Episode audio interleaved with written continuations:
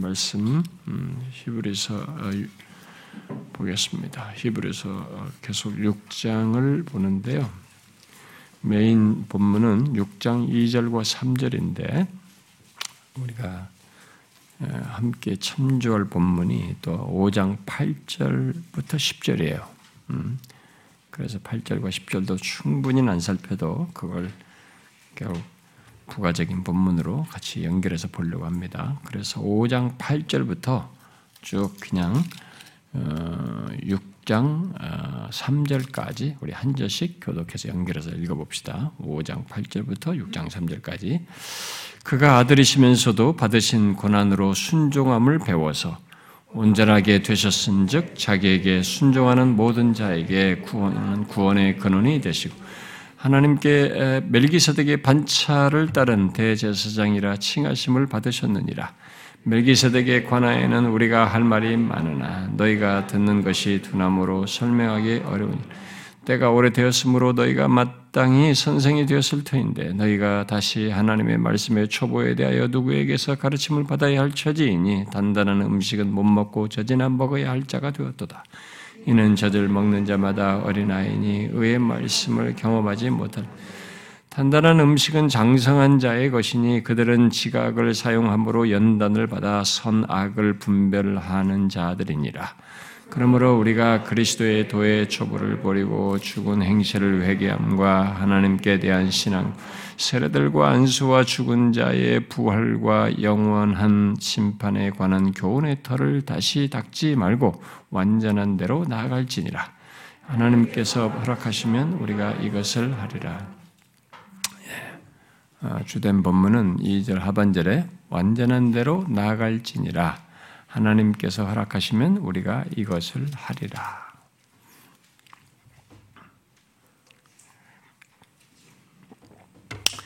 우리가 지난 시간에 어, 히브리서 6장 어, 7절부터 8절을 통해서 6장 어, 그 앞에 4절부터 5절과 같은 영적 유익을 얻는 것을 땅에 자주 내리는 비로 말하면서 그런 조건의 땅에서 서로 다른 두 결과를 낸 것에 두 그것 땅에서 어, 낸 것에서 그두 가지 다른 결과에 대해서 어, 살펴봤습니다. 아, 쓰기에 합당한 채소를 내는 땅은 하나님께 복을 받지만 어, 그 가시원건키를 내는 땅은 버림을 당하고 저주함에 가까워 그 마지막은 불사람이라는 결론에 이른다는 것을 살폈어요. 네, 그것에 그리고 그것에 덧붙여서 제가 말한 것은 아, 히브리서 기자가 이런 내용을 그 음, 히브리서 수신자들인 아, 유대 그리스도인들에게 아, 그냥 해보는 뭐 경고 정도 좀 주의 좀 해라 이런 것이 아니라 실제 있는 사실로서 말했다는 것을 들어서 이런 경고의 말씀에 대한 반응을 물었습니다. 음. 그러니까 경고를 안 듣는 사람들은 경고가 무시된 사람들은 실제로 그 상태에 이르게 된다는 그런 차원에서 말을 했기 때문에 그런 차원에서 이 경고에 대한 반응이 어떠한지를 물었습니다. 결국 이 배교의 위험에 예민해야 한다는 거죠. 결론적으로는 곧 그리스도의 복음으로부터 멀어지게 하는 죄의 축적 속에서 있게 되는 이 배교의 징조에 우리들이 상당히 예민해야 한다는 것입니다. 아, 나는 구원받았으니라고 하면서 어, 경고가 아, 경고가 되지 않는 일이 결코 있어서는 안 된다는 것입니다. 교회 다니는 사람들에게 어떤 것 한쪽에 구원의 놀라운 확신과 하나님의 부유함에 막 이런 것에 견고하고 그것에 무장돼 있고 그런 것에 확신을 가지신 분들이 이제 사실 이런 부분에 싫어요. 경고를 말해. 왜 그런 확신에 대한 얘기를 했는데 굳이 또 이런 경고를 얘기하느냐? 뭐가 앞뒤가 안 맞는 얘기를 하는 것이 아니냐? 그런데 그 성경이 그렇게 말해요. 성경이 그렇게 말. 신자라 할지라도 유대 그리스도인이라 할지라도 이거 얘기하는 겁니다. 그러니까 예, 그런 확신만 붙드는 사람들은 은근히 그 확신을 얘기하면서 자기를 믿는 것입니다. 자기를 믿는 것이에요. 성령의 이런 일하심과 성령의 경면을 귀 기울이지 않는 것입니다. 자, 그러면은 이제 히브리서 기자가 이 배교의 위험을 경고하면서 강조하는 이 적극적인 메시지를 지난주에 제가 말했죠. 오늘부터 그것을 살피도록 하겠습니다.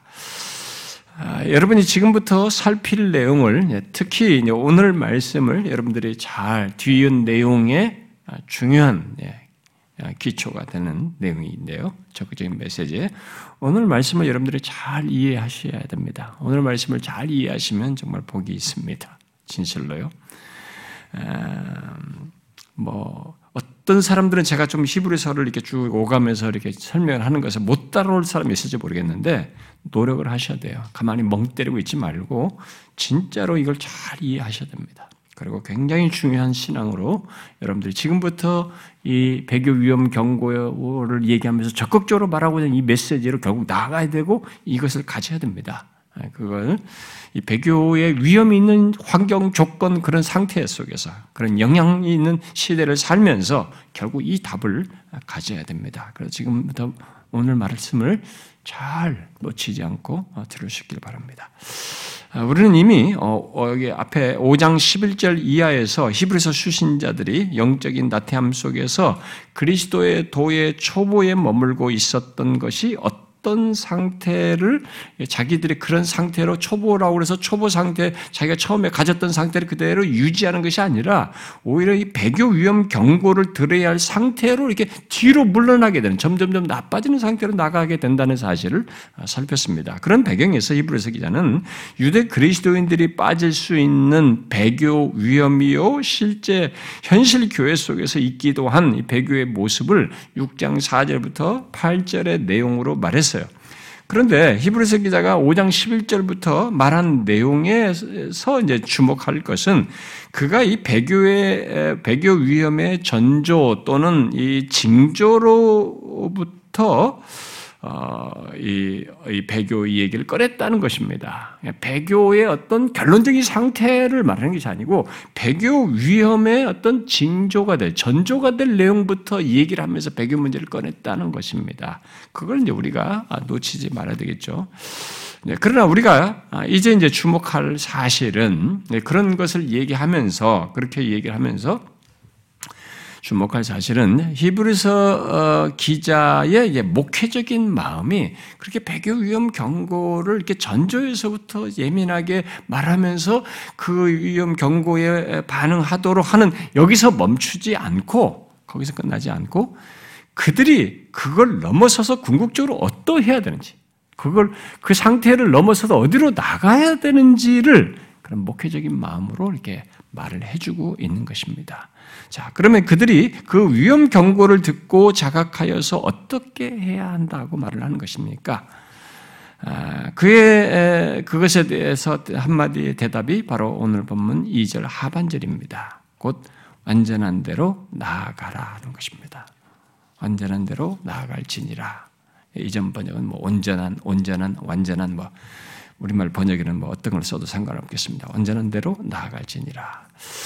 여러분 중에 어떤 사람은 완전한 대로 나아가라 라고 말하는 것에 대해서 방어적인 태도를 취한 사람이 있을 겁니다. 뭐, 뭐 기독교 신앙이 우리가 무슨 뭐 완전한 대로 나가는 거냐 말이지. 어? 어? 떤 사람은 또 우리 교회 와가지고 아, 우리 교회는 너무 막 이런 것을 많이 강조하는 거 아니야? 뭐 이렇게 말하는 사람도 있습니다.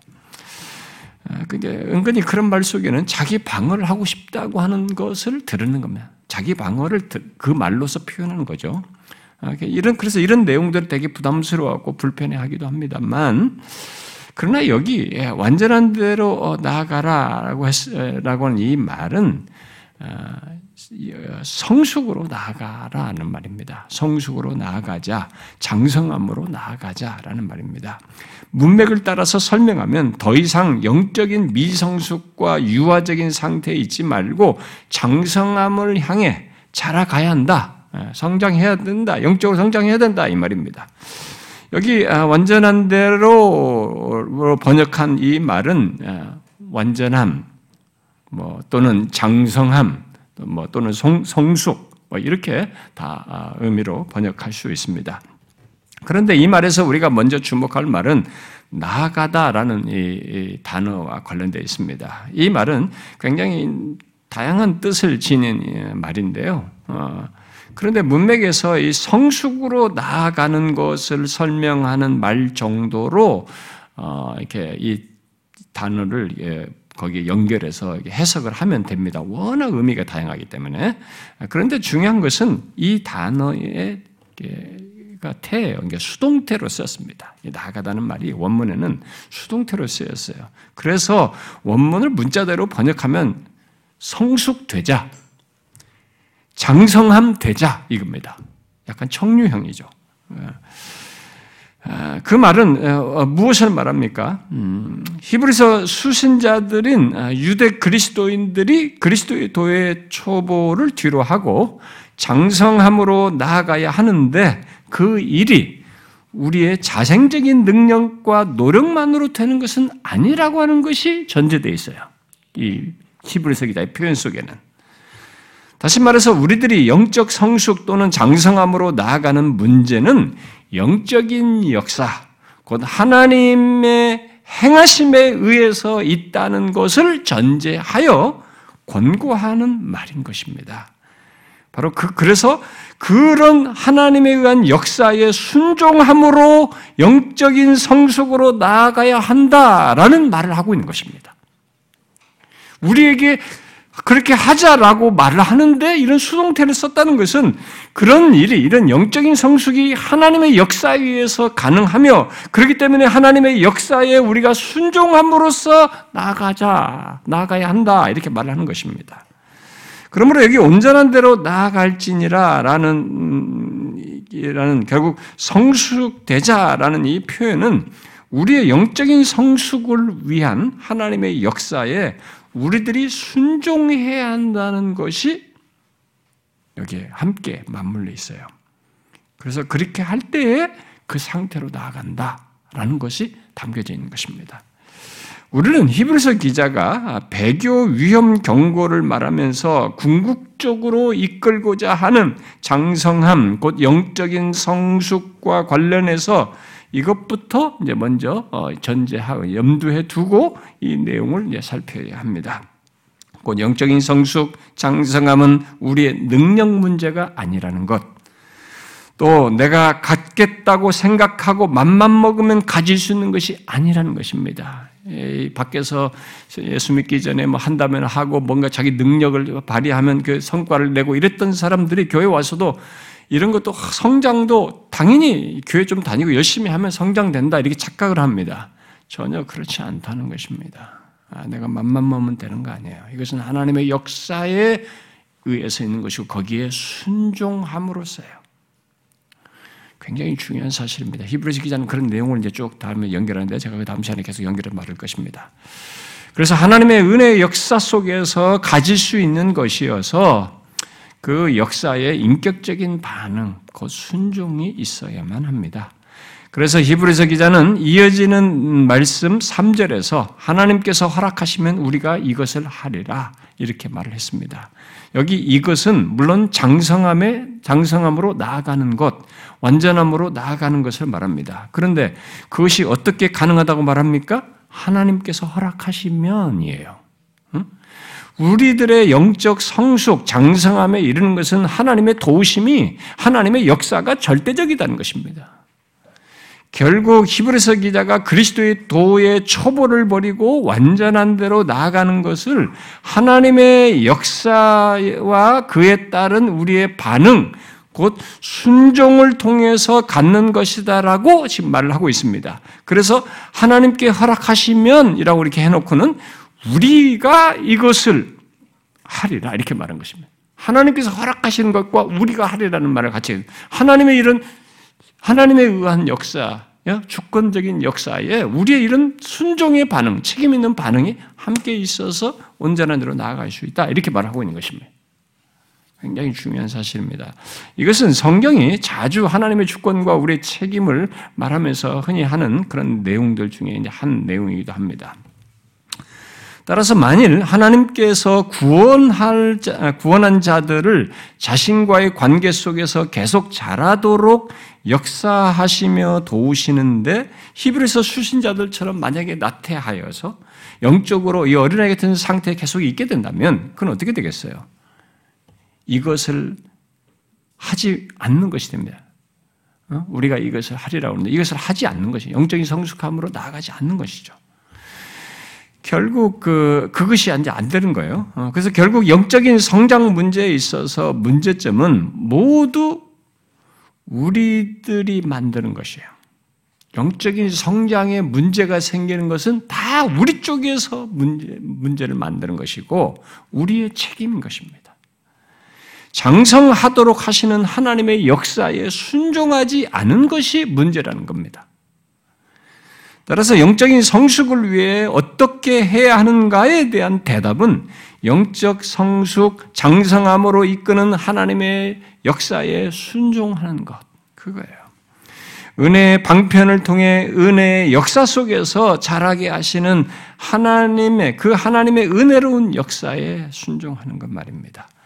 히브리서 수신자들의 모습으로 말하면 그들은 그리스도의 도의 초보에 해당하는 것, 그리스도의 그리스도인의 믿음의 어떤 기초적인 것을 넘어서 히브리서 기자가 4장 14절부터 5장으로 이어서 말하고 있는 대제사장 되신 예수, 더 정확히 말하면 대제사장으로 온전하게 되신 예수님을 듣고 반응하는 것이 있어야 하는 것입니다. 아, 성령 하나님은 히브리서 기자가 5장 9절에서 영원한 구원의 근원이신 대제사장 예수님을 말하 아, 예수님을 알게 하고자 한 것, 곧 예수 그리스도를 더욱 알게 함으로 우리를 영적인 성숙, 곧 장성함에 이르게 하십니다. 성령은. 따라서 히브리서 기자가 배교 위험 경고를 말하면서 궁극적으로 이끌고자 하는 완전한데 곧 영적 장성함 또는 성숙으로 나아가기 위해서 우리가 먼저 이제 굉장히 가장 결정적으로 가장 결정적으로 중요하게 주목할 내용은 5장 8절과 9절에서 말하는 내용이에요. 무엇입니까? 자기에게 순종하는 모든 자에게 영원한 구원이 되시는 예수님께서 고난으로 순종함을 배워 온전하게 되셨다는 것입니다. 간단히 말하면 우리의 온전함을 말하려면 이 히브리서 기자가 말하는 바대로 예수님의 온전하게 되심 안에서 말해야 한다는 것입니다. 아, 여러분 이게 음, 여러분이 오늘 본문 5장 8절부터 10절 그리고 6장 뭐 2절과 3절의 이 연관성을 이렇게 어, 캐치했는지 모르겠어요. 음, 우리가 온전한 온전한 대로 나아가라라고 했는데 여기 5장 8절에 어, 완전하게 되셨다라고 하는 이 말을 해서 연관성을 혹시 제가 같이 연결해서 말하는 것을 좀 감을 잡으셨는지 모르겠어요. 히브리서 기자는 놀랍게도 히브리서 안에서 완전함, 뭐 우리가 온전함, 5장 5장 9절은 온전한 대로 번역했으니까요. 이 온전함에 대해서 많이 말합니다. 많이 말하면서 우리의 온전함과 예수님의 온전함을 연관 연결해서 말해요. 연관시킵니다. 곧 여기 5장 8절과 9절에서 말하는 음, 그 예수님의 온전함과 우리의 온전함, 곧 성숙이 깊이 연결되어 있다는 것을 결국 말합니다. 히브리서, 히브리서에서. 이 사실은 우리가 완전한 대로 나아가는 것이 어떻게 가능한지 바로 그 근거와 핵심을 말해주는 것입니다. 그래서 제가 이 내용을 잘 들으라고 한 것입니다. 오늘 보면 6장 2절에서 우리 그리스도인과 관련해서 말한 온전이란 아, 완전이라는 말과 같은 어근을 가진 말을 히브리서 기자가 히브리서 안에서 많이 말합니다. 여러 차례 말해요. 이 가까운 문맥에서 우리가 읽은 문맥 속에서 보면은 먼저 9절에서 예수님과 관련해서 그 말을 쓰고 있는 것입니다. 온전하게 되셨다. 이렇게 말을 하는 거죠. 이 말은 6장 2절의 완전과 같은 어근을 가진 말이에요. 아, 그리고 5장 14절에 장성한 자도 본문의 완전과 6장 아, 2절의 완전과 같은 어근을 가진 말입니다. 뭐 앞에 2장에서도 7장에서도 11장에서도 12장에서도 같은 어근을 가진 이 온전이 완전 온전이라는 이 말을 계속 씁니다. 자주. 그래하여서 히브리서에서 말하는 온전은 두 측면의 온전이에요. 하나는 여기 5장 9절 말씀과 같이 예수님의 온전하게 되심, 결국 예수님의 온전함이고 다른 하나는 5장 14절과 6장 2절에서 말하는 것처럼 예수 믿는 자의 온전입니다. 예수 믿는 자의 성숙, 성, 장성함이에요. 아, 히브리서에서 온전은 이 두 가지를 같이 말을 하고 있습니다. 자, 이 본문의 문맥 속에서 히브리서 기자는 히브리서 수신자들이 이 멜기세덱의 반차를 따라 대제사장 되신 예수님, 바로 그 대제사장으로 온전하게 되신 예수님을 알지 못하고 듣기에 둔한 상태를 말하면서 그들의 온전함의 문제를 말하고 있습니다. 아, 결국 예수님의 온전함과 히브리서 수신자들의 온전, 곧 영적인 성숙이 밀접하게 관련되어 있다는 것을 말해주고 있습니다. 어떻게 관련될까요? 아, 예수님의 온전하게 되신 것이 우리의 영적인 성숙의 근원과 근거가 될 뿐만 아니라 우리의 영적인 성숙 과정에서도 따를 순종의 전형이에요. 성숙의 성숙의 가장 중요한 모습의 어떤 전형, 전형이기도 합니다. 그러므로 우리의 온전함, 성숙을 위해서 곧 온전한 대로 나아가기 위해서 우리가 먼저 주목할 사실이 뭐냐 하면은 예수님의 온전함이에요.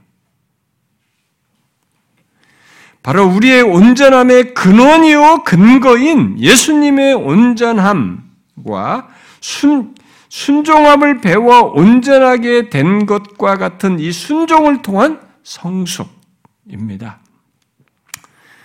아, 이제 이 시간은 제가 여기에 예수님의 온전함과 그 순종함을 배워 온전하게 되신 것과 같은 이 순종을 통한 이 성숙의 이 두 가지 중에 첫 번째 초점을 두고 두 번째는 다음 시간에부터 좀 연결해서 얘기하도록 하겠습니다.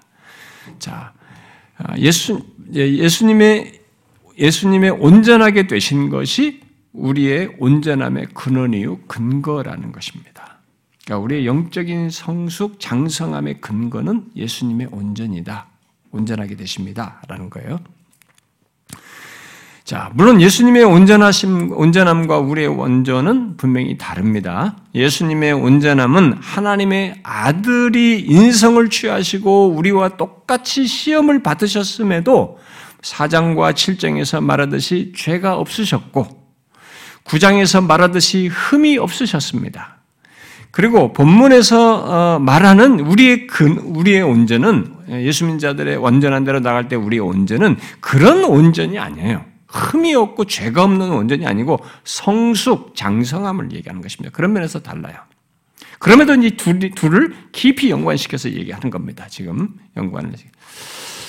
자, 물론 히브리서 12장에서 온전하게 된 의인의 영들에 대해서 말을 하듯이 우리들도 장차 진짜 완전해질 것입니다. 그리스도와 같이 히브 요한일서 3장 2절처럼 그리스도와 같이 우리도 완전하게 되는 일이 있게 될 것입니다. 그러나 지금 이 땅의 삶 속에서 우리 그리스도인이 가져야 할 온전은 장성함의 의미예요. 성숙의 의미입니다. 히브리서 기자는 바로 그런 의미의 온전을 예수님의 온전함과 연결해서 지금 말을 하고 있다는 것을 우리가 놓치지 말아야 됩니다. 왜 예수님의 온전함 안에서 우리의 온전함, 곧 장성함을 말할까? 그것은 예수님께서 하나님의 아들로서 본질상 온전하시기 때문이 아니라, 음? 오늘 본문 9절 말씀대로 고난을 통해 온전하게 되셨기 때문이에요. 이게 이유예요. 이걸 잘 이해해야 되는 것입니다. 곧 하나님의 아들이신 예수님께서 고난을 통해 온전하게 되심으로써 그를 믿는 우리들이 온전해지고 또 온전한 대로 나아갈 수 있게 하셨다는 것입니다. 바로 그 때문이에요. 여러분은 이것이 무엇을 말하는 무엇인가 이제 생각할지 모르겠어요. 자, 이제부터 잘 이것의 부가적인 설명을 들어보십시오. 먼저 하나님의 아들이신 예수님이 온전하게 되셨다는 것이 무엇을 말할까부터 잘 정확히 우리가 이해를 해야 됩니다. 본문 여기 8절과 9절은 받으신 고난으로 순종함을 배워서 온전하게 되셨다라고 말합니다. 앞에 2장 10절에서도 예수님을 구원의 창시자로 말하면서 그가 고난을 통해 온전하게 되신 것을 얘기합니다. 여러분 좀 이상하지요? 하나님의 아들로서 하나님의 하나님의 아들 하나님이시잖아요. 하나님의 아들로서 흠도 없고 죄도 없고 완전하신 분이신데 고난을 통해 온전하게 되셨다. 고난을 통해서 완전하게 되셨다. 이렇게 말한단 말이에요. 뭡니까 이게? 그래서 질문이 생기죠. 지금 여기서 그러면 그러신 분에게 온전하게 되셨다는 말은 도대체 뭔 말인가? 본문 8, 9절에서 말하는 온전하게 되셨다는 뭘 말인가? 아, 이 말은 예수님께서 대제사장으로 섬길 자격을 갖추는 것과 관련해서 온전하게 되셨다는 것입니다. 이걸 잘 이해하셔야 됩니다. 제가 중요하다고 오늘 설명하는 게 자꾸 이제 이 배경적인 히브리서가 말하는 내용을 충분히 설명 속에 이해 속에서 따라와야만 하기 때문에 부득불 제가 어쩔 수 없이 이게 설명하는 겁니다. 여러분들은 뭐 그냥 교훈적인 얘기나 하지 뭐 너무 복잡하다 이럴지 모르는데 안 복잡해요. 반드시 알아야 됩니다. 이분은 하나님의 아들이셔요. 죄도 없고 흠도 없어요. 완전하신 분입니다. 그런데 지금 온전하게 되셨다는 거예요. 이 뭔, 뭐, 무슨 의미로 이 얘기하는 거냐? 바로 대제사장으로 섬길 자격을 갖추는 것에서 온전하게 되셨다는 겁니다. 죄를 대속하고 중보하는 대제사장으로 섬기려면 온전해야 하는데 예수님이 고난을 통해 그러니까 인성을 취하신 가운데서 그 온전해야 되는 대제사장으로 섬기려면 그 사역을 대제사장 중보자로서 온전해져야 되는데 예수님이 그것을 고난을 통해서 그 자격을 갖추셨다는 것입니다. 그 사실을 히브리서 기자는 세 가지 내용으로 말합니다. 이 온전하 예수님께서 온전하게 되신 것을 세 가지 내용으로 얘기해요. 첫 번째 내용은 예수님께서 시험 받으신 것 속에서 온전하게 되셨다는 것을 얘기합니다. 예수님은 죄가 없으시다는 사실만으로 대제사장으로 섬기게 된 것이 아닙니다. 잘 아셔야 됩니다. 죄가 없으시다는 사실만으로 대제사장으로 섬기게 된 게 아니에요. 당연히 그것이 들어가야 되지만 그 사실만으로 대제사장으로 섬기게 된 것이 아닙니다. 그는 죄 있는 우리 인간을 중재하기 위해서 인간의 몸을 입은 조건에서 인간의 삶을 경험하고 시험을 받으시고 고난을 받으셔야 했습니다. 그것은 2장 18절에서 말하는 바대로 그리해야 시험 받은 자들을 능히 도우실 수 있기 때문입니다. 대제사장으로서. 이렇게 말했잖아요. 그가 시험을 받아 고난을 당하셨은 즉, 시험 받은 자들을 능히 도우실 수 있느니라. 특히 2장 17절 말씀대로 하나님의 일에 신실한 대제사장이 되어 백성의 죄를 속량하기 위해서 그는 범사의 형제들과 같이 되셔야 했습니다. 그렇게 예수님은 인간이 경험하는 것을 경험하시고 사장 15절 말씀대로 시험을 받으셨으며 그 가운데서 인간의 삶의 고뇌와 고통을 아셨습니다. 그러므로 그가 온전하게 되신 것은 그런 모든 죄의 유혹과 고난을 겪으셨지만 그 가운데서 죄를 짓지 않으심으로써였던 것입니다. 이게 중요해요. 단순히 죄가 없으신 하나님이시다는 그 사실 그것만이에요. 지금 은성을 취하시고 이런 과정을 거친 것. 시험을 거쳐서 시험을 받으시는 가운데 온전하게 되신 것이. 그렇게 고난을 통해 순종을 배워서 대제사장으로 섬길 자격을 갖추신 것입니다. 본문 이 5장 9절 말씀대로 하나님의 아들이시라 해도 이렇게 했잖아요. 하나님의 아들이시라 해도 만일 예수님이 어린아이 조건에 있다면 어? 공생애를 하기 전에 이 어린아이 조건에 있, 조건이었다면 곧 받으신 고난으로 순종함을 배우지 않으셨다면 대제사장으로 온전하게 되셨다고 말할 수 없는 거예요. 대제사장으로 온전하게 되시지 않는 것이죠. 다시 말해 대제사장으로 백성의 죄를 속량할 수 없었다는 것입니다. 인성을 입으신 하나님의 아들은 그가 아들이시라 해도 이 땅의 삶을 더해가면서 특히 고난 속에서 순종을 배워서 대제사장으로 온전하게 되셨습니다. 그러므로 예수님의 온전함은 시험과 고난, 5장 7절 표현으로 말하면 심한 통곡과 눈물과 그의 경건하심 속에서 이르게 된 거예요. 이 온전하게 되시면. 히브리서 기자는 온전하게 되셨다는 것과 관련된 설명을 먼저 이것으로 얘기합니다. 두 번째는 그의 온전함은 그야말로 고난 가운데서 특히 그가 십자가에서 당한 고난을 통해 십자가에서 속죄 제물로 죽으심으로 이른 것입니다. 곧 예수님이 대제사장으로 섬길 자격을 갖게 하는 온전함은 그가 속죄 제물로 죽으심으로써였다는 것이죠.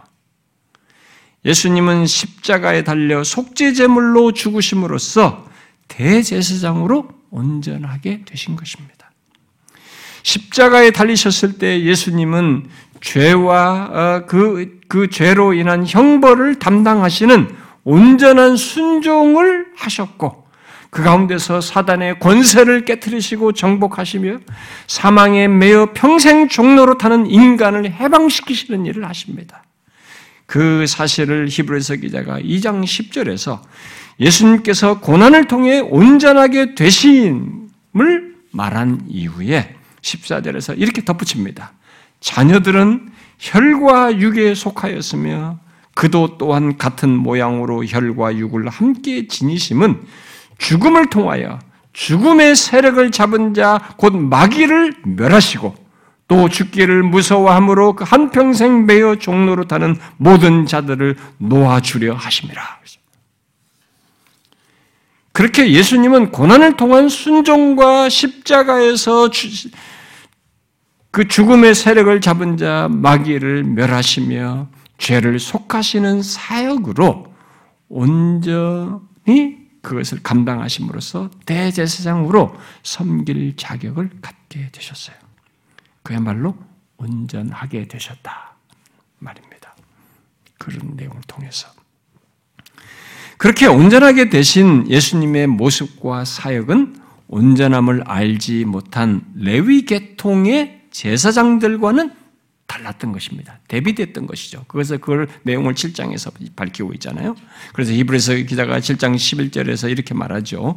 레위 계통의 제사 직분으로 말미암아 온전함을 얻을 수 있었으면 레위 계통을 통해서 온전함을 얻을 수 있었으면 어찌하여 아론의 반차를 따르지 않고 그, 그, 그 흐름을 따르지 이 별도로 멜기세덱의 반차를 따르는 다른 한 제사장을 세울 필요가 있느냐 이렇게 말하지 않습니다. 거기는 온전함이 안 됐던 거예요. 예수 믿는 자들이 하나님께 직접 담대히 나아갈 수 있는 것은 온전함을 알지 얻지 못한 레위 계통의 제사장이 아니고 그들을 통해서는 직접 나갈 수가 없어요. 이 멜기세덱의 반차를 따른 대제상으로 섬길 자격을 갖추신 예수님을 힘입어서 나가기 때문에 하나님께 직접 나갈 수 있는 것입니다. 그야말로 친히 속죄제물이 되시어 온전하게 되신 예수님을 힘입어 나아갈 수 있기 때문인 거죠. 예수 믿는 자의 온전함은 모두 이 사실로부터 말할 수 있는 것입니다. 바로 예수님의 온전함 때문에 우리 또한 온전함을 가질 수가 있게 되는 것이죠. 그 다음에 마지막으로 그런데 예수님이 대제사장의 자격으로 어, 섬길 자격을 갖추는 어, 자격을 갖는 온전함에 이른 것은 앞서 말한 이 두 가지만으로가 아닙니다. 그 두 가지에 더하여 승귀하심이 포함되어 있어요. 5장 9절에서 온전하게 되신 것을 말하면서 자기에게 순종하는 모든 자에게 뭐예요? 영원한 구원의 근원이 되셨다. 이렇게 말하고 있습니다. 이 사실은 예수님이 고난과 죽음을 넘어 승귀하셨다는 것을 말합니다. 그래서 5장 10절 말씀대로 하나님께서 멜기세덱의 반차를 따른 대제사장이라 칭하심을 받으신 것이 하나님께 칭하심을 받은 겁니다. 4장 14절에서 또 이렇게 말하죠. 우리에게 큰 대제사장이 계시니 승천하시니 큰 대제사장은 승귀하신 겁니다. 죽으심으로 끝난 것이 아니에요. 승, 부활하시고 승천하신 것입니다. 승천하시니 예수라고 말하는 거죠. 그래서 이 본문 10절에서 말한 하나님께서 대, 하나님께 대제사장의 칭함을 받으셨다는 것은 대제사장을 칭하심 받을 때는 이걸 다 완수하신 거예요. 다 이런, 이런 걸 통해서 온전하게 된 조건 속에서 이렇게 대제사장을 칭함을 받았다는 것을 얘기하는 것입니다. 그래요. 부활, 승천, 죽음을 넘어서서 승귀하신 것 속에서 있게 된 것으로 말한 거죠. 그렇게 해서 대제사장으로 섬길 수 있게 되셨다. 이렇게 얘기하는 겁니다.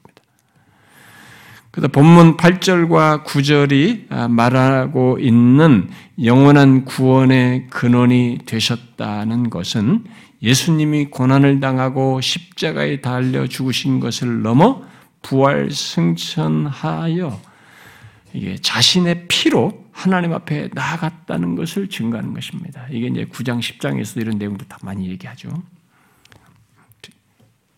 그런 조건이 됐기 때문에 대세상의 조건이 됐기 때문에 자기 피로 하나님 앞에 나가는 거죠.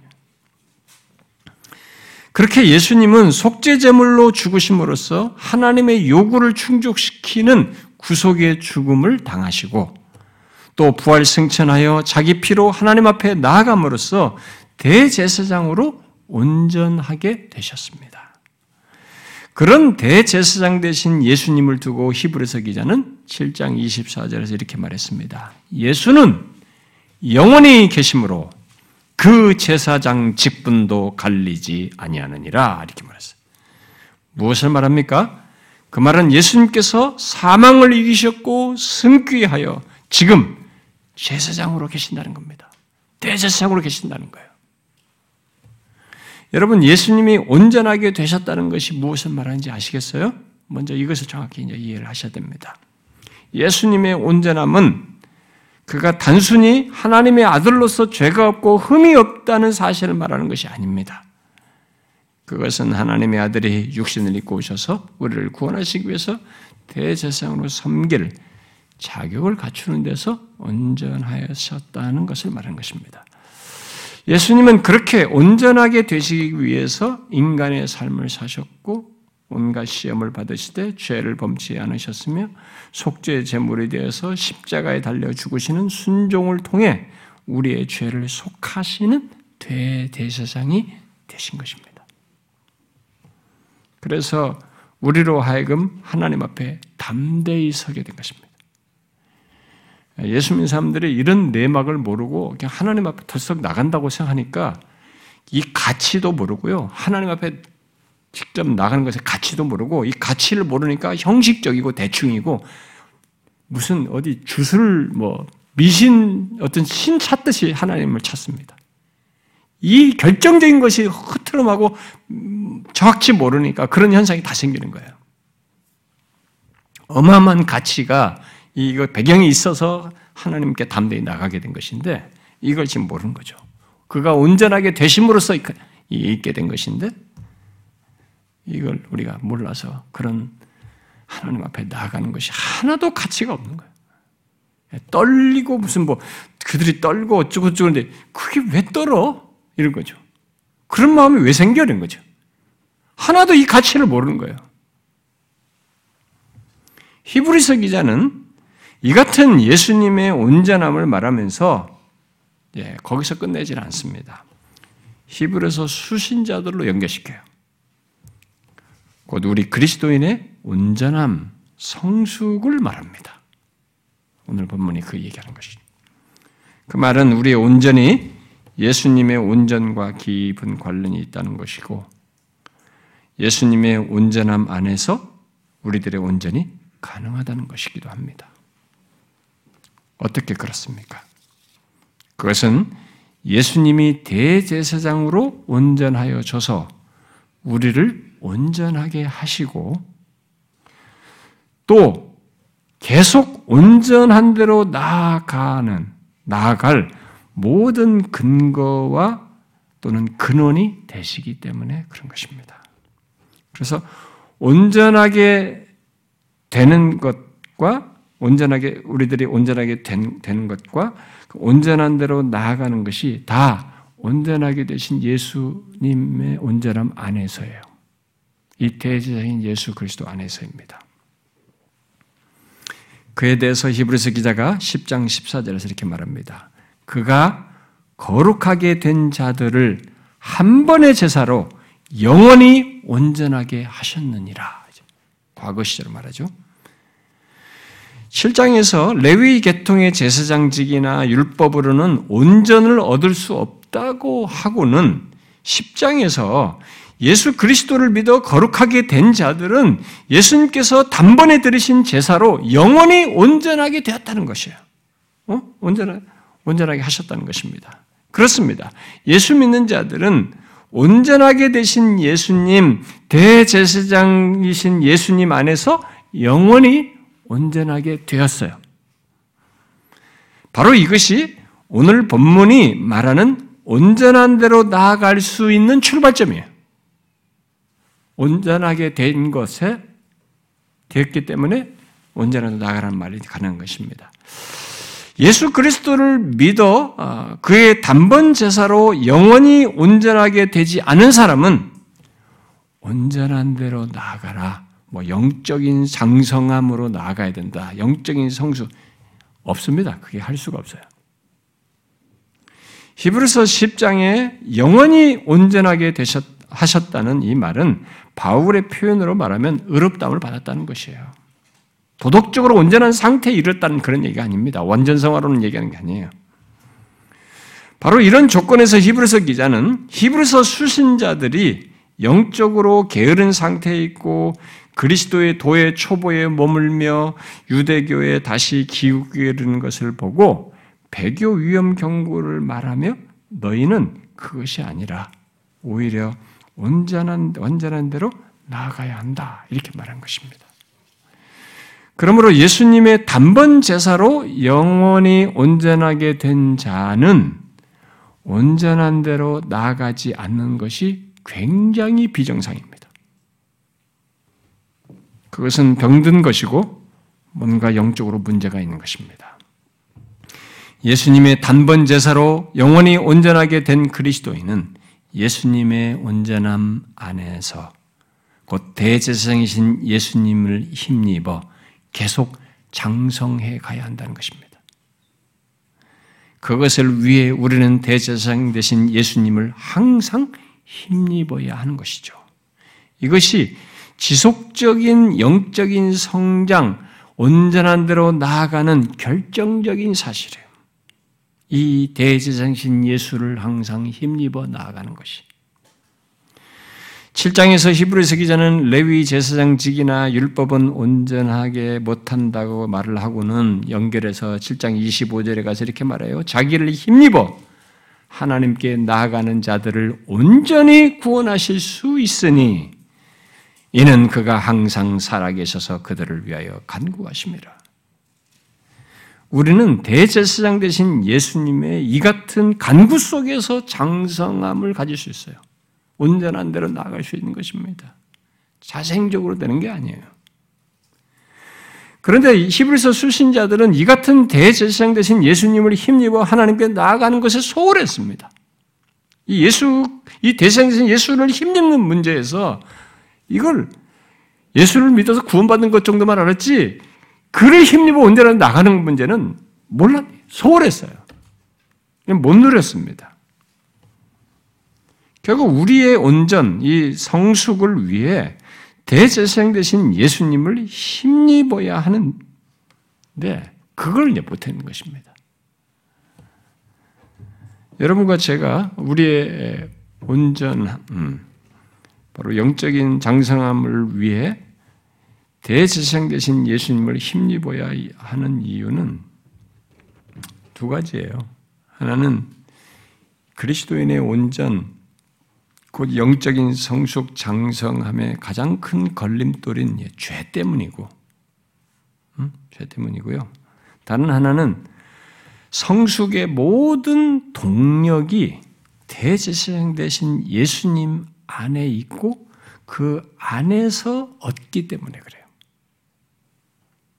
이 후자는 제가 아, 계속 이어지는 말씀에서 좀 더 부과할 겁니다. 그래서 죄에서 자유함을 얻는 것뿐만 아니라 영적인 부유함과 성숙이 온전하게 되신 예수, 대세장 되신 예수님 안에서 갖는 것을 먼저 우리가 알아야 됩니다. 이불서 수신자들은 이걸 못 누렸어요. 예수 믿는 우리의 죄가 사해졌다는 것을 알고 날마다 하나님의 은혜와 능력을 덧입으며 살아가는 것 속에서 자라갈 수 있는데 어? 예수를 힘입어서 나가면서 그, 그런 것 갖고 자라갈 수 있는데 그것을 그들이 못했습니다. 여러분 죄가요. 죄가 아, 아, 사단과 이 세상과 육체를 끼고 우리들에게 유혹을 합니다. 그게 우리 안에서 역사하죠. 그렇게 유혹할 때 넘어질 수 있어요. 죄 미끄러질 수도 있습니다. 그렇게 해도 대제사장 대신 예수를 힘입어 우리는 온전한 대로 나아갈 수 있어요. 그런데 이 히브리서 수신자들이 그런 무궁한 가치, 굉장한 가치를 이 영적인 나태함 속에서 갖지를 않았습니다. 그러니까 오히려 이 배교 상, 위험 상태로 간 거예요. 성숙이 아니라 반대로 나간 것입니다. 우리의 신앙 여정 속에서 중요한 것은 온전한 대로 나아가는 것, 곧 영적인 장성함이 장성함이에요.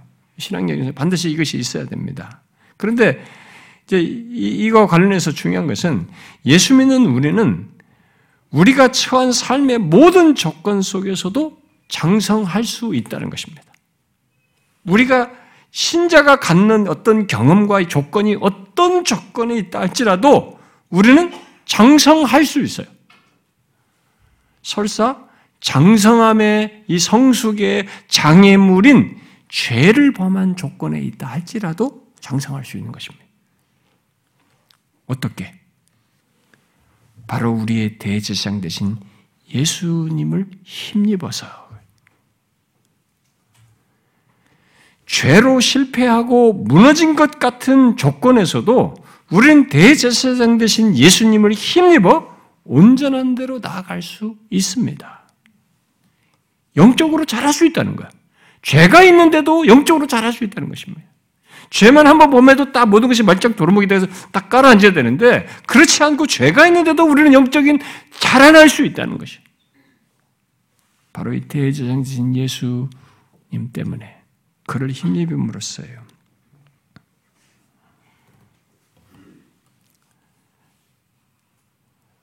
사람들이 예수 믿는 사람들이 잘 의식하지 않고 그저 그냥 자신의 삶 속에서 경험을 합니다만 예수 믿는 사람들이 어, 온전한 대로 나아가는데 이 죄가 우리가 아는 것보다 강력한 걸림돌입니다.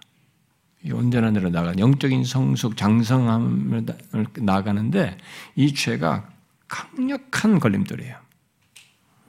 왜냐하면 우리의 이 죄가 일차적으로 장성함으로 나아가고자 하는 우리들 안에서 이 양심을 짓눌러서 양심의 힘든 것 속에서 많은 걸 무너뜨려요.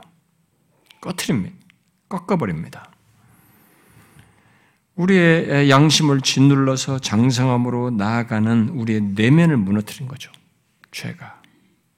그래서 히브리서 기자가 양심 문제를 꺼내요. 여러분들 히브리서를 보면 양심의 문제를 언급하면서 예수를 힘입는 것을 연결해서 말합니다. 히브리서 9장 14절에 이렇게 말해요. 영원하신 성령으로 말미암아 흠없는 자기를 하나님께 드린 그리스도의 피가 너희 양심을 죽은 행실에서 깨끗하게 하고 이렇게 말해요. 그러고 나서 뭐라고 말합니까? 곧바로 살아계신 하나님을 섬기게 하지 못하겠느냐? 음? 이로 말미암아 그는 새 언약의 중보이시다.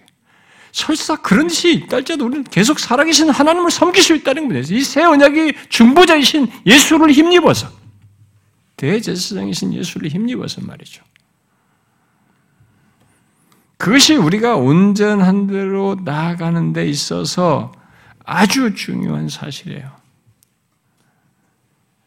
곧 예수 믿는 자는 그 어떤 조건에서든지 대제사장으로 우리를 중보하시는 이 예수를 힘입어 계속 나아갈 수 있다는 것입니다. 응? 죄로 양심이 짓눌리고 모든 것이 꺾이어도 그럴 수 있다는 거죠. 그러므로 만일 죄로 인해서 양심이 시험받고 뒤로 물러나는 유혹 속에서 이 예수를 대제장 대신 예수를 힘입지 않으면 어떻게 되겠어요? 그 사람은 뒤로 물러나게 되는 것입니다. 온전함과 성숙과 반대되는 쪽으로 나가는 것입니다. 여러분 자신의 경험을 잘 보세요. 예수 믿는 사람이 죄가 있을 때요, 이 양심의 진울림 때문에 기도도 안 된다는 둥, 뭐 교회도 별로 안 가고 싶다는 둥, 아, 요즘 힘들다는 둥, 어쩌다는 둥, 다 그렇게 합니다. 확 꺾여버려요. 그 성숙의 방해를 성장을 영적 나가는 모든 이 방편부터 이 어렵게 하고 이 성장으로 나가게 되는 이 방편부터 꺾고 우리 모든 의욕과 이런 신앙생활 패턴들과 삶의 이런 것들을 다 이렇게 꺾습니다. 그래서 이 히브리서 기자가 놀랍게도 이 양심과 이 예수, 중보자 되신 예수님을 얘기하는 거예요. 대지장 되신 예수님. 영적인 성숙에 이 죄가 그렇게 걸림돌이 됩니다. 강력한 걸림돌이에요.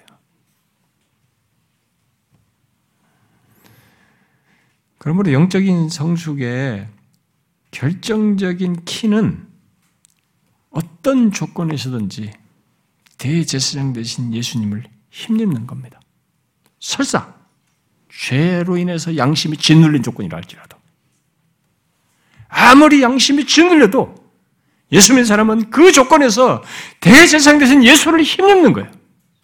이게 그 상황을 벗어나는 것을 넘어서서 계속 지속적으로 영적인 성숙으로 나아가는 키예요. 결정적인 키입니다. 영적인 성장의 필요로 하는 은혜와 능력을 힘입는 것까지 계속적으로 그와 관련되어 있습니다. 모두 영원한 구원의 근원이신 대제인 예수님을 힘입음으로써예요. 우리는 그 조건에서만 그런 조건에서만 온전함과 장성함으로 나아갈 수 있다는 것을 기억해야 합니다. 아, 우리의 대제상이신 예수님은 예수 믿는 자를 이미 온전하게 하셨을 뿐만 아니라 아까 10장 읽은 것처럼 계속 온전한 대로 나아갈 수 있도록 중보하십니다. 항상 살아계셔서 우리를 위해 간구하십니다. 온전한 대로 나아가는데 방해되는 죄에서 자유하여 계속 은혜와 능력을 힘입어 성숙으로 나아가도록 결정적으로 도우시고 계시는 겁니다. 그 자리에 계세요. 그렇게 도울 수 있는 가장 완벽한 자격을 갖춘 대제사장으로 중보자로 계시는 겁니다. 우리는 이 사실을 그래서 항상 기억해야 됩니다. 어떤 조건에서든지 대제사장이신 예수님을 힘입어야 되는 거죠. 그것이 영적인 성숙으로 나아가는데 있어서 가장 중요한 사실이에요. 아무리 최악의 상태라 해도 정령 그리스도인 된 자이면 그가 그 조건에서도 온전한 대로 나아갈 수 있다는 것, 그 근거는 대제사장이신 예수님께서 온전케 하셨고 계속 성숙으로 나아가는데 막힘이 없도록 우리를 중보하신다는 것입니다. 여러분 히브리서 기자가 히브리서 4장 14절에서 말한 걸 기억하십시오. 우리에게 큰 제사장이 계시니 승천하신 이 곧 하나님의 아들 예수시다.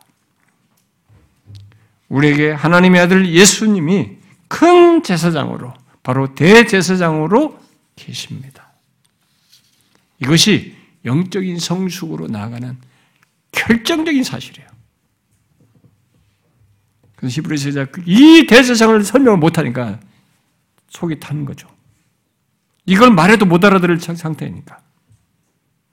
이 결정적인 데 말이죠. 그러니까 계속 구원받았다고 그게 전부인 줄 아는 거예요. 그 현실이 자기가 구원받았다는 걸 다 압도해버린 거죠. 자기가 구원받은 것이 큰 구원이 현실보다도 못한 것으로 여겼던 것입니다. 그래서 유대교로 돌아갈 문제를 생각했던 것입니다.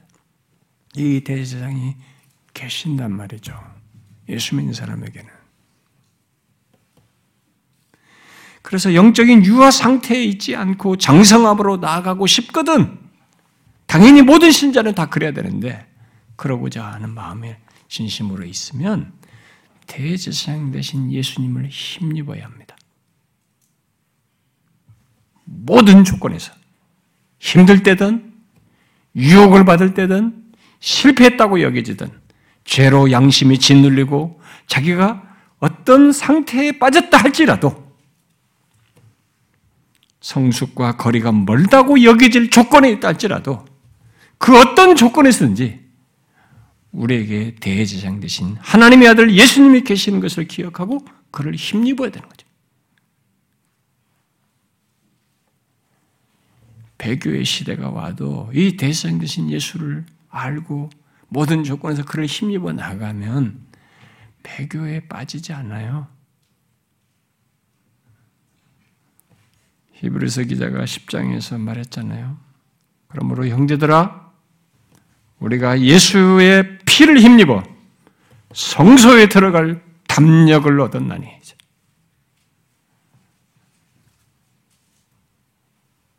제가 언젠가 요즘 묵상하는 내용입니다만 인간이 하나님께 나갈 수 있게 됐다는 것을 나는 이 실체를 좀 더 펼쳐보고 싶어요.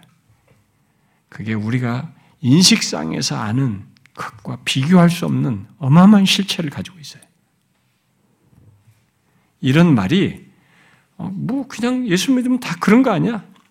절대 그렇지 않아요. 우리가 너무 몰라서 그렇습니다. 그의 온전하게 되심 속에서 있게 된 것이에요. 그래가지고 예수의 피를 힘입어 성소에 들어갈 담력을 갖게 됐다는 이 조건은 어마어마한 것을 얘기하는 겁니다. 우리가 성숙으로 나아가기 위해서 이 사실을 믿고 이게 어떤 조건에서만이 아니고 항상 이 사실을 기억하고 해야 되는 것이죠. 대제사장 대신 예수를 힘입어 담대히 하나님께 나아갈 수 있고 그 모든 조건에서 우리가 온전한 대로 나아갈 수 있다는 것이죠. 그럴 수 있는 실체예요. 예수님이 우리의 대제사장 되신 것이. 우리가 그렇게 될 수 있는 그 실체로 그가 모든 걸 이루셨고 지금도 그 대상으로 계셔서 우리를 이끄시고 있는 겁니다. 성수로 나아가다. 성수로 있는 모든 근거를 가지시고 간구하심으로 그렇게 하시는 거죠. 이 특권, 이 은혜, 이 복됨을 과소하게 여기지 말아야 됩니다. 그래서 우리가 아직도 예수를 모른다는 얘기예요. 신, 일평생 예수 그리스도를 성경을 계시된 걸 안다 할지라도 여러분들이 문장으로 알 수, 그 지식으로 이렇게 알 수 있을지 모르지만 이 실체를 아는 데는 우리 평생 소진해도 모자라요. 다 몰라요. 이 은혜와 이 복됨을 과소하게 여기면 안 되는 것입니다. 이 대상 대신 예수를 힘입어 하나님께 나아갈 수 있는 것에 이것을 가볍게 여기면 안 되는 것입니다. 그것은 그 무엇으로도 살 수 없고 바꿀 수 없는 거예요. 영적인 성숙을 넘어 영혼으로까지 우리를 이끌 특권입니다. 이 대장인 예수. 응? 영혼으로까지 이끌. 그분이 계시다는 그런 특권을 갖고 있는 거죠.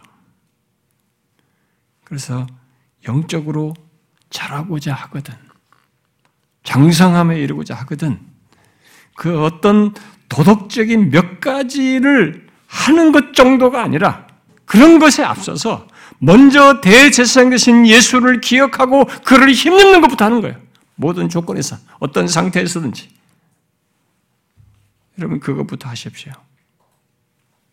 그것이 영적인 성숙의 가장 강력한 근거이고 핵심이에요.